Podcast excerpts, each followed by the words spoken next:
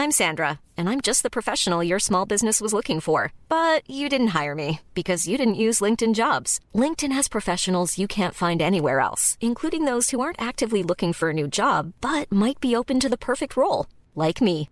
In a given month, over 70% of LinkedIn users don't visit other leading job sites. So if you're not looking on LinkedIn, you'll miss out on great candidates like Sandra. Start hiring professionals like a professional. Post your free job on linkedin.com/spoken today.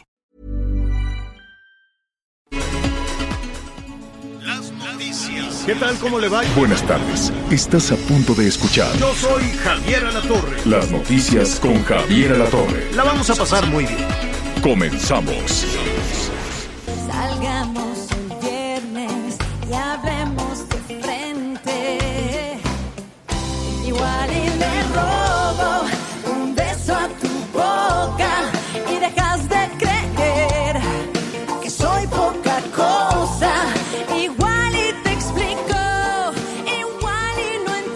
Bueno, pues esta tarde vamos a, a iniciar felicitando a la Thalía.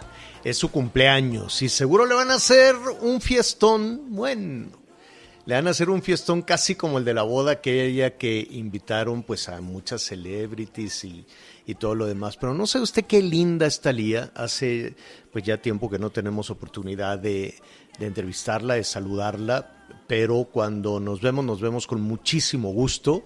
Así es que desde aquí le enviamos un, un- una felicitación, un beso. Diviértete mucho, Talía, te lo mereces. Es una mujer muy talentosa, muy agradable, siempre tiene la sonrisa a, flor de piel, ¿no? Y cuando, cuando te encuentras a una persona, Miguel, con la sonrisa siempre a flor de piel y con, y con buena actitud, pues te quieres acercar, ¿no? En cambio, pues cuando te encuentras a las personas así como políticos, ¿no? "Ah, va, te odio, va", ¿no? Pues te vas a la, a la banqueta de enfrente. Así es que hay que hacerle como Talía en su cumpleaños, hay que sonreír con todo para este, pues para pasarla bien. Mira, vamos tan cuesta arriba, tan feo que está todo en, con la, con la salud, con la economía, con la incertidumbre, que una sonrisa puede ayudar a nosotros mismos y a los demás. Así es que felicidades a Talía en su cumpleaños. ¿Cómo estás, Miguelón? Hola Javier, ¿cómo estás? Amigos, me da mucho gusto saludarlos. Muy, muy buenas tardes. Sin duda, la actitud es una de las cosas más importantes para que alguien sea feliz o simple y sencillamente sea el más infeliz, señor. Y de repente, bueno, pues uno ve este tipo de este tipo de acciones con personajes como Talía, como muchos otros, y creo que son personas en donde se debe aprender. Hay quienes dirán, bueno, pues es que es que le preocupa en la vida, es exitosa, es rica, entonces, bueno, evidentemente eso no es todo. Yo creo que la actitud siempre será lo más importante. Es exitosa, sí, pero sabes que la buena actitud ayuda a ser exitoso Claro. en lo que tú quieras. Por supuesto. porque si tienes mala actitud, pues ahí le vas este echando para atrás a, a las cosas. Fíjate que estaba viendo ahí en las redes, está guapísima, este Talía, con todo respeto, ya no sé si se puede utilizar la palabra guapa o no, no, no, ya no sé, en, en- con este tema eh, en algunas empresas, pues ya no puedes decirle qué bien te ves o qué guapa estás, eso se toma como una agresión. Entonces, de antemano pido una disculpa. Este, se ve muy bien, pues no sé si se puede usar guapa. Creo que ya no.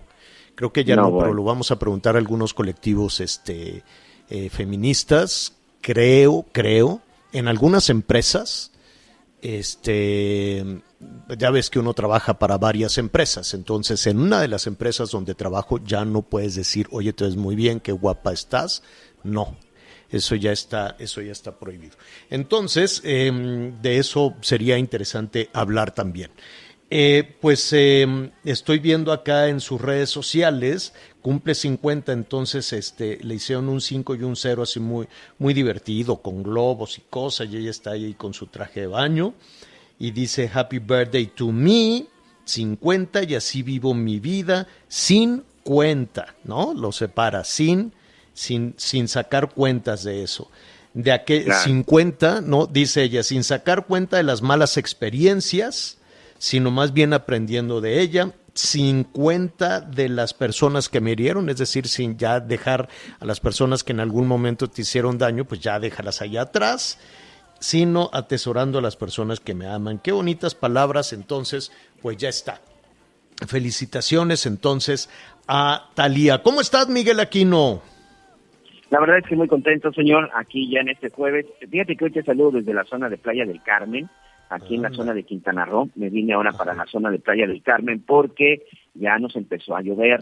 Hay que tener mucha precaución.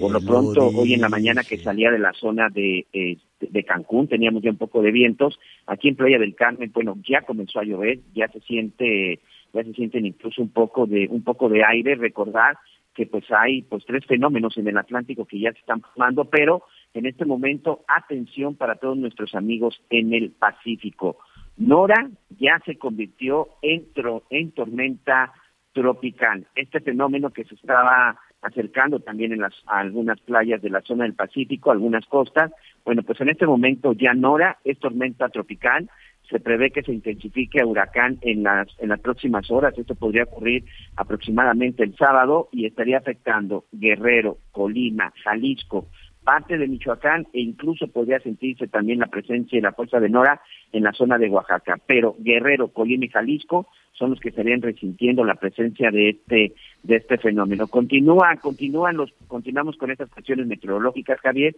y sin duda la prevención, la prevención es lo más importante. Ya vimos lo que sucedió con Grace en la península de Yucatán, donde la verdad se tomaron las medidas preventivas, y ya vimos lo que sucedió en Veracruz y en la zona de Puebla, donde con todo respeto, señor, no se tomó en serio por lo menos este, este primer fenómeno natural en la zona, y si no, pues ahí están los resultados.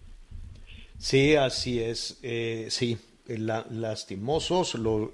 Vamos a hacer un repaso en un, en un momentito más de la situación en, en, Puebla, en Hidalgo, en Veracruz, donde, Miguel, ya van seis días, ¿eh? Ya van seis días y desde la Ciudad de México volteamos a otro lado. Desde la Ciudad de México hacemos como que, como que fue la naturaleza y eh, ya les vamos a mandar un, una estufa o cosas así. No, es una situación de emergencia. Hay localidades donde todavía no se sabe, es más, al día de hoy, que ya van, que es cinco días, ¿no? Esto que fue sábado, sábado, domingo, lunes, martes, miércoles, jueves, cinco días, eh, o, considerando ya entrar en el sexto día, todavía no se sabe, todavía no se tiene la certeza de cuántas personas están lesionadas, todavía no se tiene la certeza de, de, en qué condiciones están muchísimas localidades en, en, Hidalgo, en Puebla y en Veracruz. Sí, están los caminos cerrados, están las carreteras rotas, eso es cierto, siguen las lluvias, eso hace muy difícil, desde luego, las tareas que están haciendo. Sí hay una movilización del ejército, es cierto.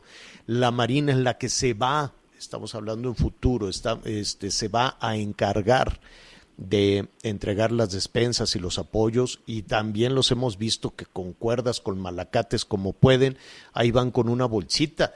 Pues sí, la Marina se va acercando desde luego a algunas localidades, pero no tiene, yo no, no, no he visto que tengan las cajas con las despensas, con los alimentos, con las medicinas, con el agua, este, para poderlas llevar. Ellos hacen un esfuerzo por abrir camino, por, por saber a dónde, y de lo poquito que tienen lo, lo están entregando. La Cruz Roja también. Es más, se, se me pasó a ver si podemos, eh, al, al, rato le decimos a nuestro productor Miguel, hablar con el presidente de la Cruz Roja para saber qué está sucediendo, si ya han podido entregar estos, estos insumos. Va a ser muy importante. Y precaución en el Pacífico, porque, ¿cómo se llama? Ya, ya va a ser huracán, ¿eh?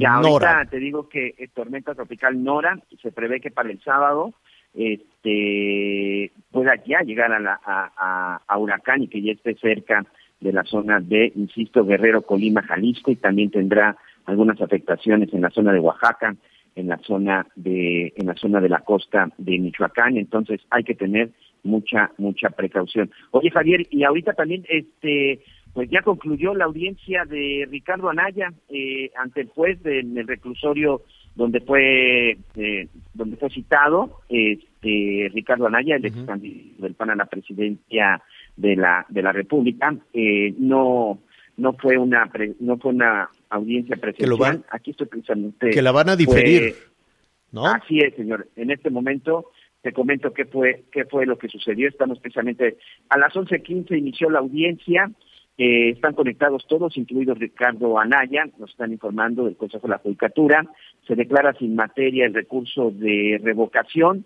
Y bueno, esto lo anterior en virtud de que ratificó la designación de sus defensores, ya tiene defensores, abogados defensores, por lo que la firma en el acuerdo de notificación dejó de ser trascendente, porque al principio, bueno, como no tenía defensa, esto se había, se había metido ahí un recurso, pero en este momento ya se está ratificando. Y como no le han permitido ver la carpeta de investigación, como él todavía no sabe de qué se le está acusando, cuáles son las pruebas que hay en su contra, porque, bueno, pues la PGR, la, perdón, la Fiscalía General de la República decía que, bueno, pues a través de los abogados defensores, como estos no estaban asignados, se está reprogramando el 4 de octubre a las 9 horas, toda vez que el imputado no ha tenido a través de la vía virtual. Pero atención, el juez hizo una aclaración.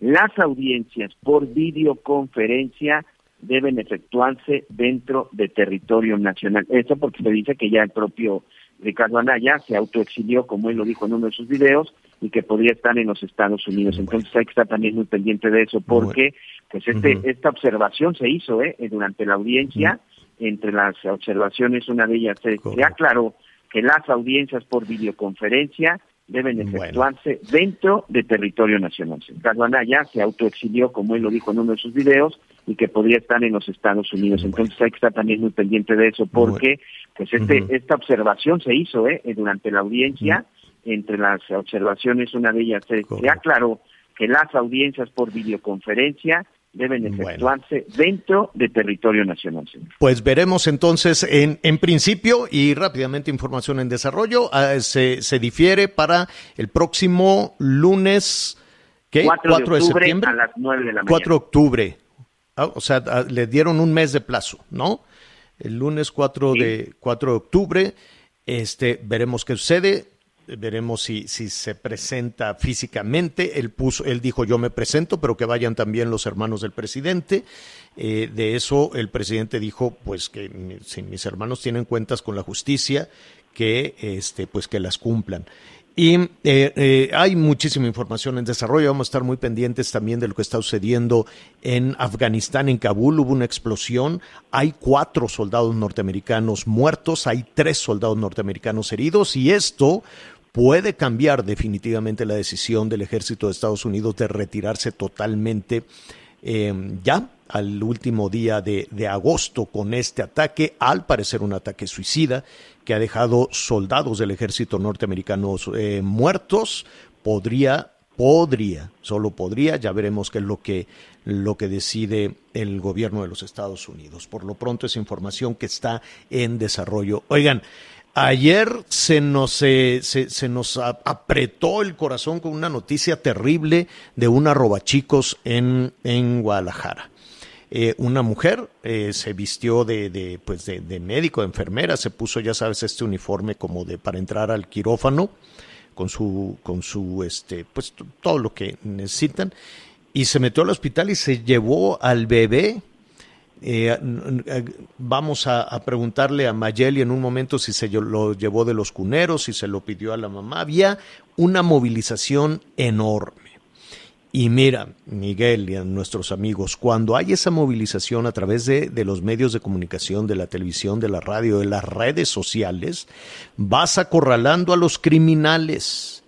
Esas son también las ventajas de las redes sociales. Mayeli Mariscal es nuestra compañera del Heraldo Radio en Jalisco. Eh, ¿Cómo están, Mayeli? Buenas tardes. Hola, ¿qué tal, Javier? Muy buenas tardes. Pues buenas noticias. Hace unos minutos se acaba de confirmar justamente el hallazgo de una menor.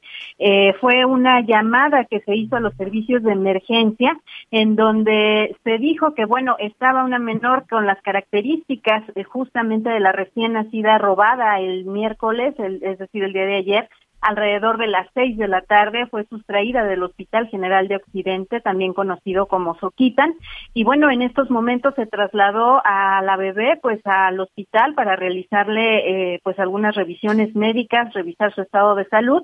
Se aprecia en buenas condiciones, según lo que reportan también eh, pues quienes acudieron a, hacer este este hallazgo y eh, se estará cotejando justamente las huellas dactilares de esa bebé con las de la menor eh, que se sustrajo en Soquipan. Sin embargo, pues hasta ahora todo apunta a que sí es sí se trata de ella.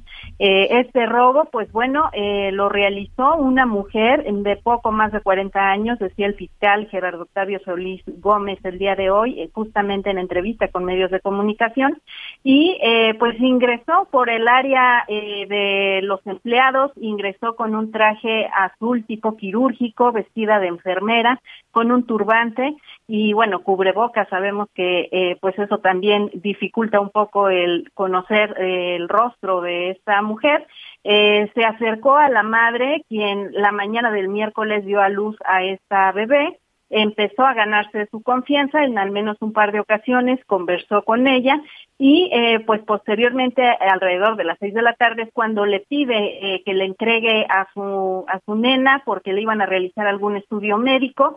La madre se la entrega y 40 minutos después, eh, pues extraña de que no la han regresado, le pregunta a otras enfermeras y es cuando se dan cuenta de este robo.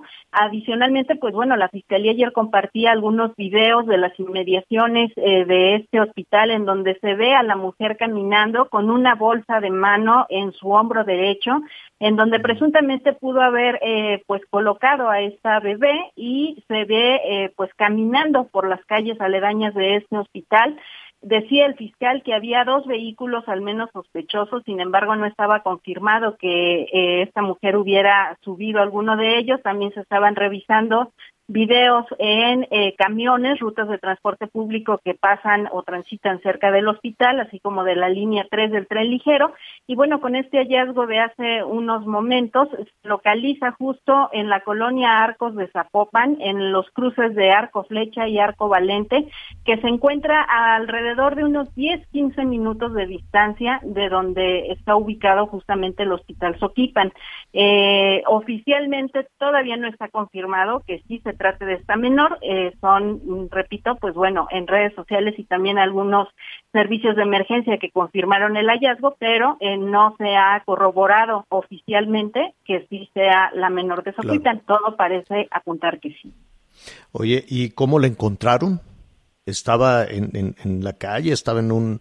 en, ¿La dejaron ahí abandonada?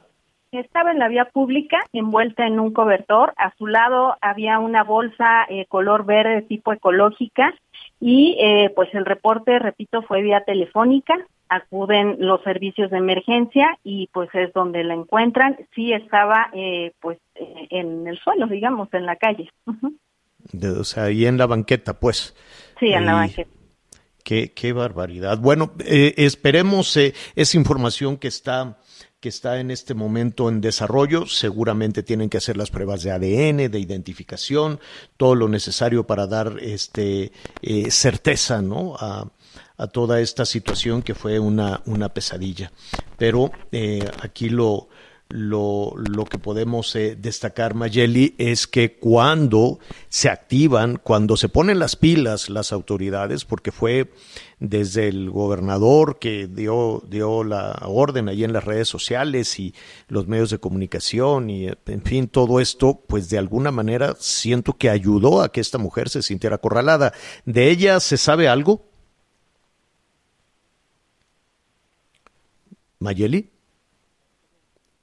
Bueno, se nos fue, se nos fue la comunicación con Mayeli Mariscal allá en Jalisco. Saludamos a nuestros amigos que nos sintonizan allá a través de El Heraldo Radio, de todas las estaciones, desde luego, con en, las que nos, nos escuchamos en Jalisco. Qué buena noticia, desde luego. Imagínate qué pesadilla, ¿no? Qué pesadilla para esta joven madre que, pues tú vas a un hospital y confías en todo lo que te digan no, Miguel, o sea, si, va, si vas a un hospital y te dicen, oiga, pues le tenemos que hacer esto, tenemos que hacer el otro, pues es como un dogma de fe, ¿no? Y si de pronto te dicen, a ver, permítame a la bebita porque la vamos a, a revisar, pues este, con dificultad, que deberíamos de hacerlo, ¿no? De, decirle, bueno, ¿y usted quién es? Identifíquese, no venga usted sola, a ver, pregúntale al doctor, en fin. Pero eh, cuando entramos a un hospital, la verdad es que em, no, pues vamos en una, vamos en una posición de aceptar y de creer este, todo lo que se nos diga. en una, una, posición muy vulnerable, ¿no? Y sobre todo cuando son temas de salud. Entonces, eh, Mayeli, ya te recuperamos. Únicamente queríamos saber si se sabe algo de la roba chicos. Hasta estos momentos no, pero eh, quiero destacar o apuntar sobre este último punto que mencionabas de la identificación. Justo el pasado viernes en el Centro Médico de Occidente se detectó una situación eh, similar. En los cuneros se detectó a una mujer que presuntamente pueda ser la misma que sustrajo a esta menor del hospital de Soquipan. Ellos la detectan justamente porque no aportaba ninguna identificación como trabajadora de este hospital, del centro médico, y es pues la sacan de, de los cuneros, del área de cuneros. El Instituto Mexicano del Seguro Social, a través de su delegación aquí en el estado, también emitió un comunicado en donde pues están en toda colaboración con la Fiscalía para aportar los videos y todos los elementos de prueba para descartar que se trate de la misma mujer. Pero es decir, ya hubo un intento, ya había habido un intento el pasado viernes eh, justamente de sustraer a un menor. Así es que, pues también decía el día de hoy el fiscal que se estaría investigando si es que se trata de alguna red o eh, de trata de menores o eh, qué es lo que estaba sucediendo si se trata de la misma mujer justamente que intentó hacer este robo en el Centro Médico de Occidente. Pues eh, esperemos desde luego primero la plena identificación de, la niña y que con esto pues regrese el alma a los padres a los padres de, familia y si nos eh, permiten, eh, eh, Mayeli, darle un investiga seguimiento a la investigación de la Fiscalía de si se trata de una banda o esta mujer iba de hospital en hospital tratando de robarse a las criaturas. Y lo más importante es que den con ella, que den con ella. Gracias, Mayeli. Seguimos al pendiente. Muy buen día. Bueno, muy bien. Eh, ahí está. Qué buena, qué buena noticia. Saludamos a nuestros amigos allá en Guadalajara, el Heraldo Radio 100.3 de la FM. Simplemente supérate el 1480 de la AM. La Bestia Grupera también allá en Jalisco 89.1 uno de la FM. Gracias, gracias por estar con nosotros. Bueno, eh, pues eh, se nos va ahí agolpando la información, Miguel, información en desarrollo. Ya les decíamos a nuestros amigos en la costa Pacífico que hay que estar muy eh, atentos, muy pendientes. Ya nos dabas más o menos la, la, ruta que, que seguirá, que no estaría de más este, retomarla. Al día de hoy es una tormenta tropical eh, hay que extremar eh, precauciones, sobre todo hacia la costa, hacia la costa de Oaxaca, la costa de, de Chiapas, ¿no? Y, eh, y, estar ahí muy pendientes. ¿Qué va a suceder a partir de, de mañana? Será, se va acercando en su ruta hacia, em, hacia ya para ir costeando, ¿no? Hacia mañana si no me equivoco, ya se puede, ya será a la mañana por la tarde noche. Se convierte en huracán categoría 1 y así como huracán categoría 1, atención las costas de, eh, de Michoacán, de Jalisco y de Nayarit. ¿Así es? Sí, Guerrero, Guerrero y Colima también podrían verse afectados, pero básicamente Mira, aquí tenemos eh, la información exacta de parte del Servicio Meteorológico. Por efectos de huracán, desde Lázaro Cárdenas, Michoacán, hasta Cabo Corrientes, Jalisco. Por efectos de tormenta tropical, desde el oriente de Lázaro Cárdenas, Michoacán, hasta Tecpan, Guerrero. Durante el sábado continuará su aproximación a costas del occidente, señor. Así es, entonces el sábado. El día complicado, domingo. El día complicado domingo por la mañana van a ser unos aguaceros enormes. Atención a nuestros amigos que nos sintonizan allá en Puerto Vallarta, que nos sintonizan en, en las, eh, en las costas de Jalisco y Nayarit. Sí, el domingo muy temprano, se estima que por ahí de las 7 de la mañana, 6, 7 de la mañana, ya como huracán categoría 1 esté provocando severos problemas en la costa de Jalisco y, eh, y también eh, Nayarit. Y atención. Correcto, Atención, porque eso va a ser el domingo, el lunes, para el martes. Para el martes, la madrugada del el lunes, la madrugada del martes, perdón, va directito a los cabos, pero ya un poquito debilitada, ya como tormenta tropical. De cualquier forma, no hay que bajar la guardia, aunque se, se, se debilite un poquito. Acuérdese que los fenómenos naturales pueden cambiar la trayectoria, que este podría ser el caso, esperemos que así sea, o pueden incrementar su fuerza. Grace, Miguel, incrementó su fuerza sin avisar en la madrugada. Correcto. Y pasó de 1 a 3 a una velocidad impresionante.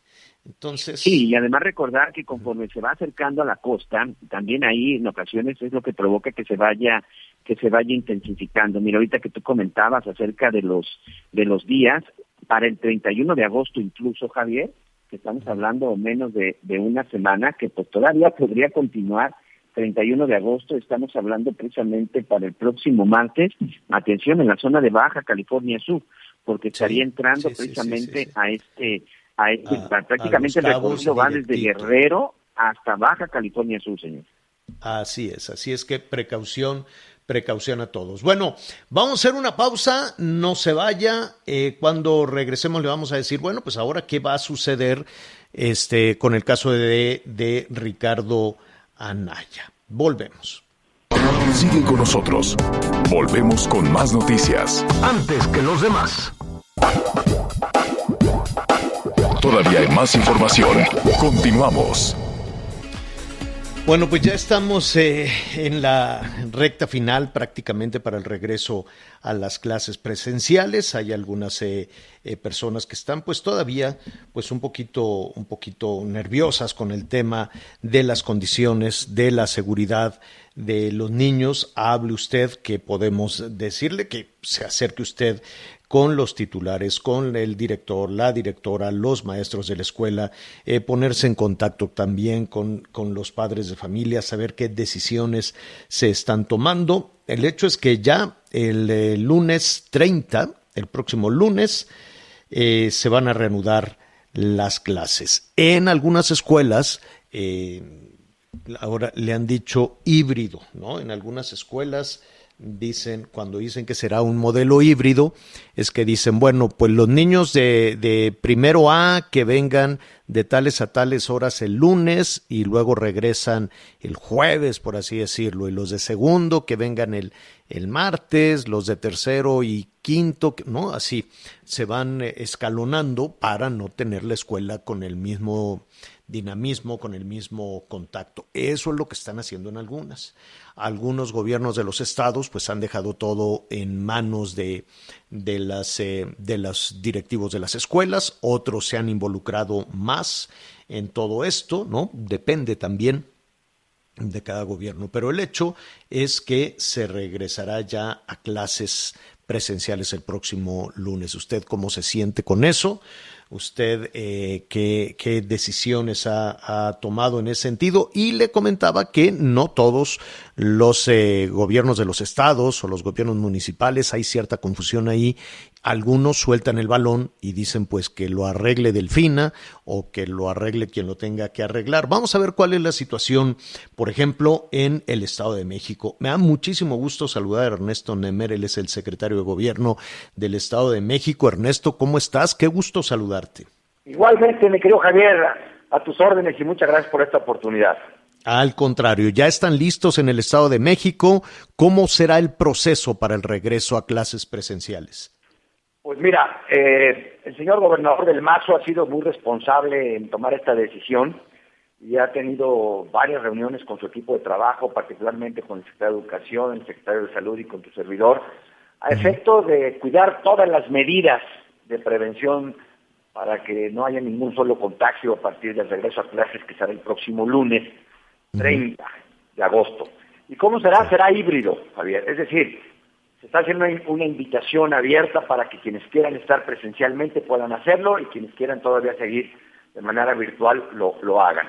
Hemos elaborado un protocolo muy cuidado, muy específico, muy puntual, para que primero tengamos todas las escuelas limpias, acondicionadas, eh, antes del inicio de clases y a partir del inicio de clases, bueno, pues tendremos tres filtros de cuidado para la sanitización, para tener el cubrebocas, para tener el gel, y una será en las casas, otra a la entrada de las escuelas y la tercera ya en, el acceso a las aulas, Javier.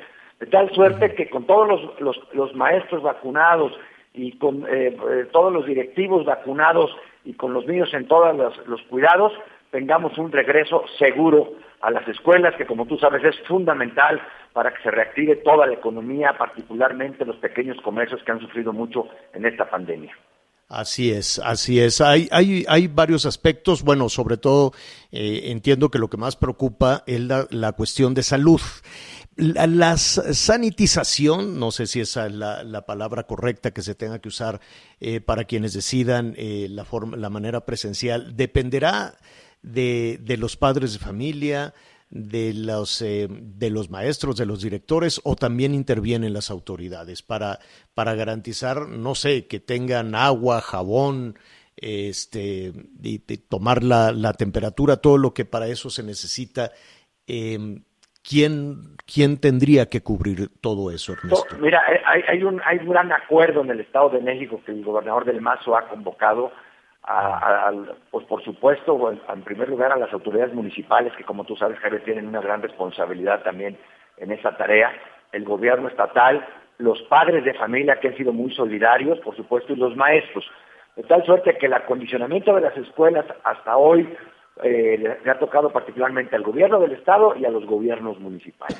El gobernador del Estado también ha tenido claridad de que tiene que ofrecer a las escuelas el gel, también les ha ofrecido cubrebocas y bueno, pues ahora a los padres de familia les toca también ser responsables en el cuidado de sus hijos desde su hogar, en el traslado a la escuela, y los maestros serán los responsables ya cuando estén dentro de las instituciones. Es decir, todos somos corresponsables, autoridades, maestros y padres de familia, y por supuesto los jóvenes, los niños, pues, que tengan el cuidado de no intercambiar el, el tapabocas, sobre todo los niños eh, menores, y los grandes, bueno, pues, que tengan un poco más de cuidado en todas las medidas de sana distancia, de tener las, las, aulas. Sí, lo, lo, lo, que ya aprendimos durante todo un año, ¿no? Durante mucho tiempo, ¿no? Exactamente. Entonces, estamos cuidando todas esas medidas para que sea eh, un, regreso a clases seguro y que evitemos a toda costa un contagio, una enfermedad y, por supuesto, todo aquello que ponga en riesgo la vida de las y los mexiquenses, estimado Javier. Te, te, te, robo un minuto más. Estamos platicando con Ernesto Nemer, el secretario de Gobierno del Estado de México,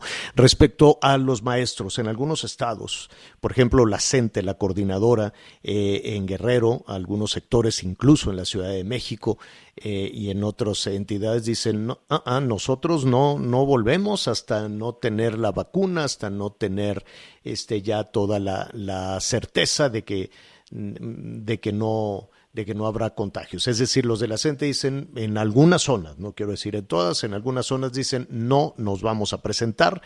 Eh, veremos si, si eso aplica a todos aquellos que estén afiliados a la coordinadora. ¿Cuál es el caso de los maestros en la Ciudad de México, en, en el Estado de México? Sí, mira, nosotros como tú sabes tenemos un sindicato local, que es el Sindicato de Maestros al Servicio del Estado de México, donde tenemos una gran disposición y una gran colaboración de su líder y de todos los maestros, que son más de 150 mil en el Estado. Y la verdad han sido muy solidarios, muy responsables y ellos están dispuestos, todos, porque ya están vacunados. Hubo una indicación del gobernador del Mazo de que eh, los maestros se vacunaran ya, de que los elementos de la policía también, los estatales ya están vacunados, los elementos de la fiscalía. Y además te doy un dato, ya tenemos en el Estado más de 11 millones 500 mil dosis aplicadas, que Javier, a grupos desde 18 hasta 60 y más. Entonces se ha abarcado de manera importante todos los grupos sectarios en el, en, el Estado y particularmente maestros y policías, justamente para el regreso a clases. ¿Cuál es la disposición del Sindicato de Maestros del Estado? Estar en las escuelas, total responsabilidad para cuidar la salud de ellos y de los alumnos, y por parte de, los, del personal administrativo también hay una gran responsabilidad, que también están vacunados, Javier, y no tenemos en este momento, cuando menos, ninguna amenaza de la coordinadora en algunas escuelas. Pareciera que vamos a estar abriendo prácticamente todas las escuelas que tenemos en el Estado. Ernesto Nemer, secretario de Gobierno del Estado de México, te agradecemos muchísimo y si no tienes inconveniente, te, buscamos la próxima semana para ver cómo arrancó este y, qué mensaje habría desde luego para los, las jefas, los jefes de familia, que eh, es, es inevitable, Ernesto, que después de esta situación, después de esta pandemia, después del miedo que se generó alrededor de todo esto, pues que se tenga cautela y que se tenga incertidumbre. ¿Qué, qué les dirías tú hoy?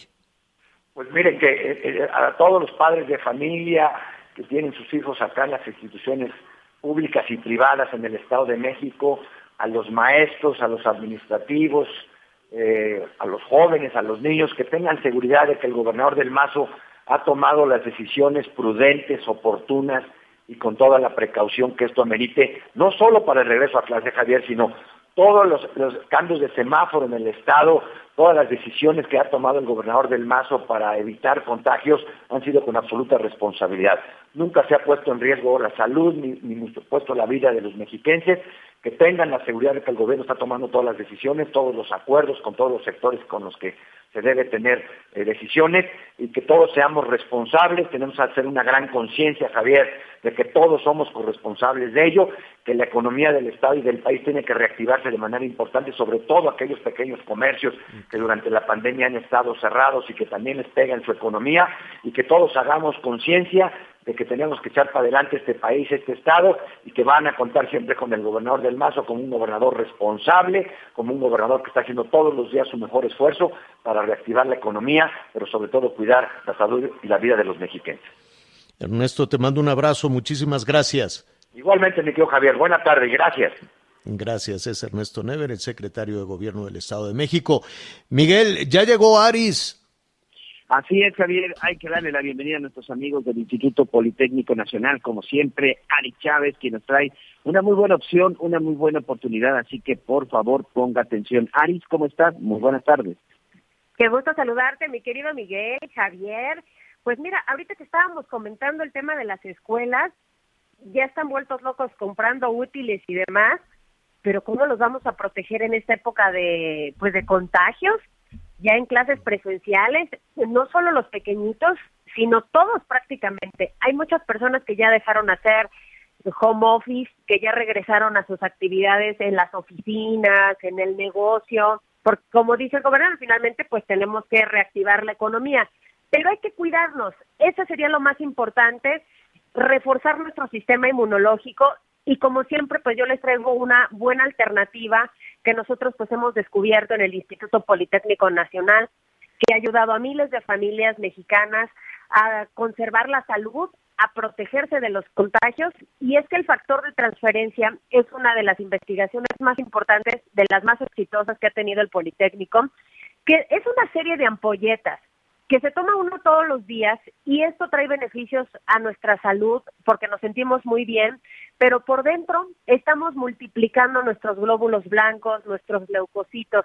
De esta forma creamos un ejército que a la hora de que estamos expuestos a virus o bacterias, los podemos destruir más fácilmente. Es decir, eleva el sistema inmune hasta un 470%. Esto es una maravilla. Ningún otro tratamiento logra lo que el factor de transferencia y sobre todo porque se lo podemos dar a toda la familia. Tenemos bebés casi recién nacidos que lo toman, niños, mujeres embarazadas, personas de la tercera edad.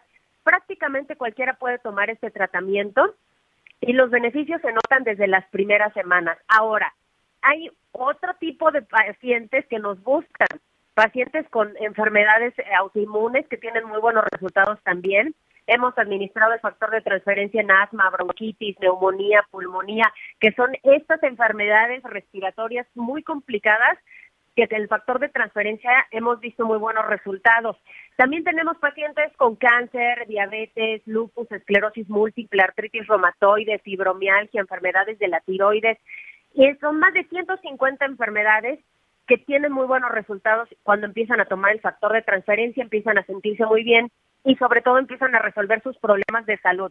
Yo les sugiero que vayan anotando este número telefónico porque traigo factor de transferencia gratis para el auditorio. Marque en este momento y pida su paquete gratis 55 56 49 44 44. Vamos a repetirlo 55 56 49 44 44. Tenemos un paquete muy especial todas las llamadas que entren van a tener este beneficio. Es un paquete de 20 dosis que tiene un precio bajísimo el día de hoy. Estamos dando un precio muy especial para este regreso a clases precisamente. Y todas las llamadas que se comuniquen, bueno, pues van a recibir 30 dosis de regalo. O sea, ustedes pagan 20 a un precio muy bajo, van a recibir 50. Gratis en su paquete, dos caretas, dos cubrebocas, dos geles antibacteriales que son nuestro eh, kit sanitizante. Y atención porque pueden estrenar el día de hoy un reloj inteligente que está padrísimo, que tiene más de 30 funciones, y unos audífonos AirPods que vienen gratis, son unos audífonos inalámbricos padrísimos. Si se comunican ahorita, las 50 dosis, además el reloj, los audífonos y el kit sanitizante van completamente gratis, pero tienen que ser de las primeras personas en marcar. 55, 56, 49, 44, 44. El 55, 56, 49, 44, 44. Y mi querido Miguel, pues que este regreso a clases pues sea protegidos con el factor de transferencia.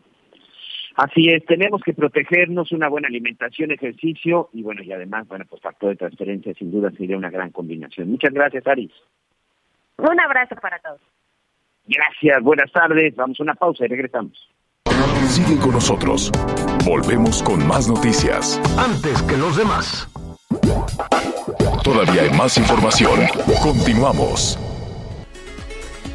Bueno, ya le informamos al inicio del programa que en el caso de Ricardo Anaya eh, se, se, cambió la fecha, ¿no? La audiencia inicial. Eh, en la cual se, se, plantearían los cargos en contra de Ricardo Anaya, se, eh, se movió, se cambió hacia el 4, 4 de octubre. 4 de octubre, Miguel, ¿no es el 4 de septiembre a las 9 de la mañana? Eh, no, déjeme, señor, la información, uh -huh. la información sí, que tenemos de parte del Consejo de la Judicatura es eh, el 4 de octubre, ah, estoy reconfirmando, 4 de octubre a las 4 de octubre de a las 9 de la mañana, porque incluso marca lunes, vamos a verificar uh -huh. si lunes es 4 uh -huh. de octubre. Sí, porque el 4 de octubre, eh, el 4 de septiembre sería sábado, y el 4 okay. de octubre, en efecto, sería el lunes. Sí, señor, confirmado. 4 tienen, de octubre, tienen un 9 mes. de la mañana. Tienen, tienen un mes los abogados. Hay varios sí. elementos alrededor de, de, todo esto. Hay que retomar un poquito para poner en contexto. Eh, Ricardo Anaya fue, fue citado, tiene acusaciones derivadas desde luego de los señalamientos de las acusaciones que hizo el exdirector de Pemex, Emilio Lozoya, eh, el, mismo Ricardo Anaya ha dado información eh, respecto a esas acusaciones diciendo que las fechas pues en las que se le señala haber recibido 6.8 millones de pesos él ya no era este diputado, en fin. El presidente después eh, dijo, ábrase la investigación, que se dé a conocer todo esto. Le dicen, oiga, presidente, pero eso puede afectar el debido proceso. Pues no importa, que se abra la carpeta de investigación. Ayer la Fiscalía General de la República dio a conocer algunos de los puntos, de los elementos que ya estaban en el aire, que ya se habían eh, conocido de alguna manera. Y además, le digo rápidamente que un grupo de legisladores del PAN pues acudió también a la Fiscalía, eh, entiendo que en busca de esa información, pero para eh, tener mayor certeza de a qué fueron estos legisladores del Partido de Acción Nacional. Me da muchísimo gusto saludar a Damián Cepeda, senador. ¿Cómo estás, Damián? Buenas tardes. Muy buenas tardes, Javier. Me da mucho gusto en saludarte, como siempre, a ti y a todos que nos escuchan. ¿A qué acudieron a la Fiscalía General de la República? Acudimos a acompañar al abogado de Ricardo Anaya ante la negativa ilegal de la Fiscalía de negarle el acceso a la carpeta de investigación. A ver, explico rapidito qué está pasando. Es, en nuestra opinión, un evidente abuso y una persecución política contra Ricardo Anaya.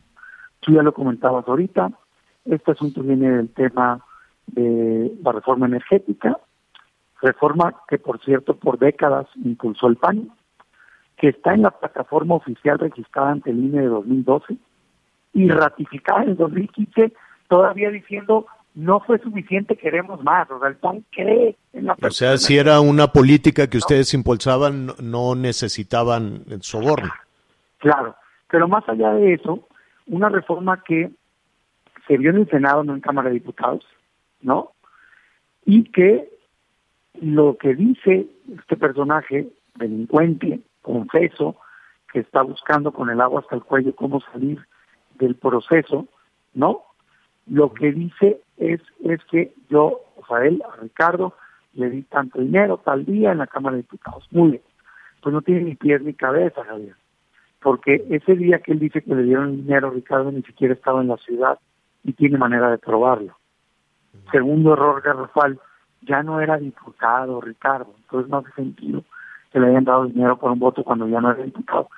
Pero bueno, por, por filtraciones que se han sabido, se sabe que se cambió esa declaración, que se manipuló, pues para cuadrar y corregir los errores. Ellos avanzan, le digo un citatorio a Ricardo, y pues lo que se está pidiendo del lado de Ricardo es juicio justo. con el más mínimo sentido común y buena fe, cualquiera se puede dar cuenta que es un absurdo que no tiene ni pies ni cabeza la acusación contra Ricardo. Pero si ya le hicieron, pues bueno, permítanle una defensa adecuada. Pues resulta ser que no le permiten, así esto quiero que me escuche muy bien la ciudadanía, no le permiten defenderse, no lo dejan conocer de qué lo están acusando.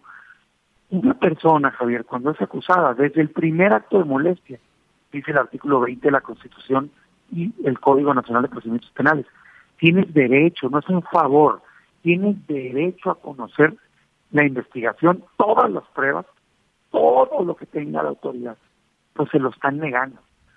A ver, lo que y lo que hemos escuchado, lo que hemos escuchado los ciudadanos, que de esos 10 millones de dólares que le dieron Emilio Lozoya y que parte estaba en unas cuentas en Europa, parte se fue a la campaña de Toluca, parte se fue a la campaña de Veracruz y que de esos 10 millones de dólares, 6.8 millones de pesos le dieron a Ricardo Anaya para que aprobara la reforma energética. Entiendo que eso es la acusación. ¿Hay algo más?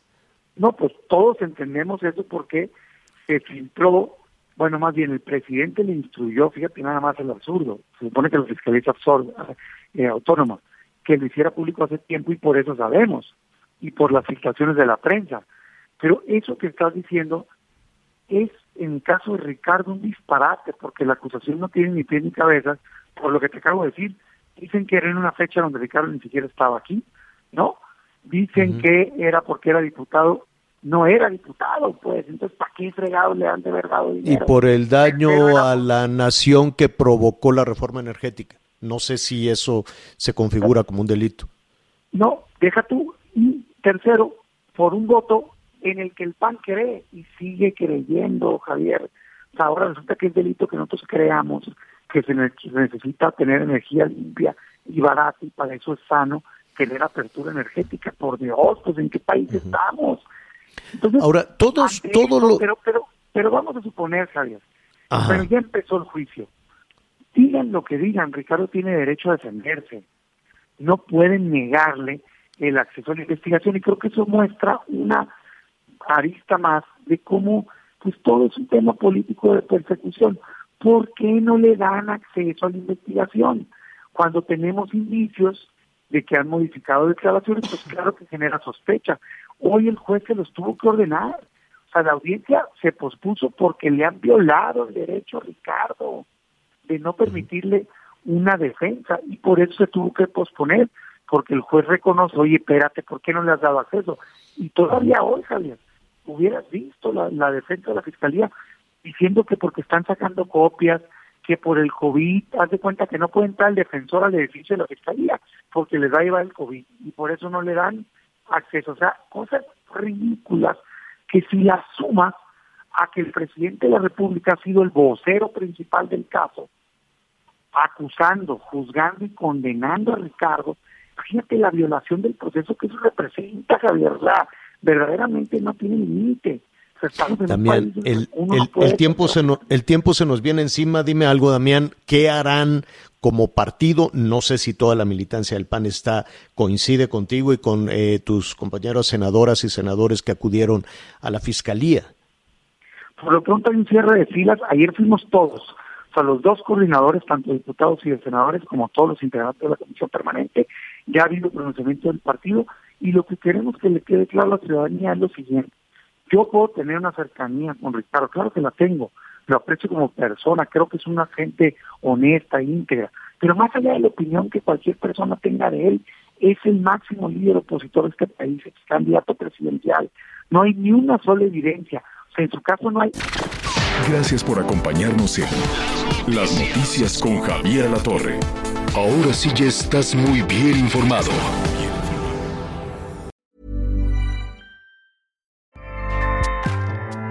ACAST powers the world's best podcasts. Here's a show that we recommend. The Real Housewives is a guilty pleasure for most, but if you're looking to not feel guilty about that pleasure, tune in to Everything Iconic with me, Danny Pellegrino, where I break down all the messy moments and behind the scenes antics of Bravo's popular franchise. And on Everything Iconic, I also interview celebrity guests like Kelly Ripa, Kiki Palmer, Drew Barrymore, Cameron Diaz, and more about their guilty pleasures, their past work, and so much more. So if you're pop culture obsessed and find yourself watching way too much reality TV like me, tune in to Everything Iconic with Danny Pellegrino wherever you listen to podcasts. ACAST helps creators launch, grow, and monetize their podcasts everywhere. ACAST.com.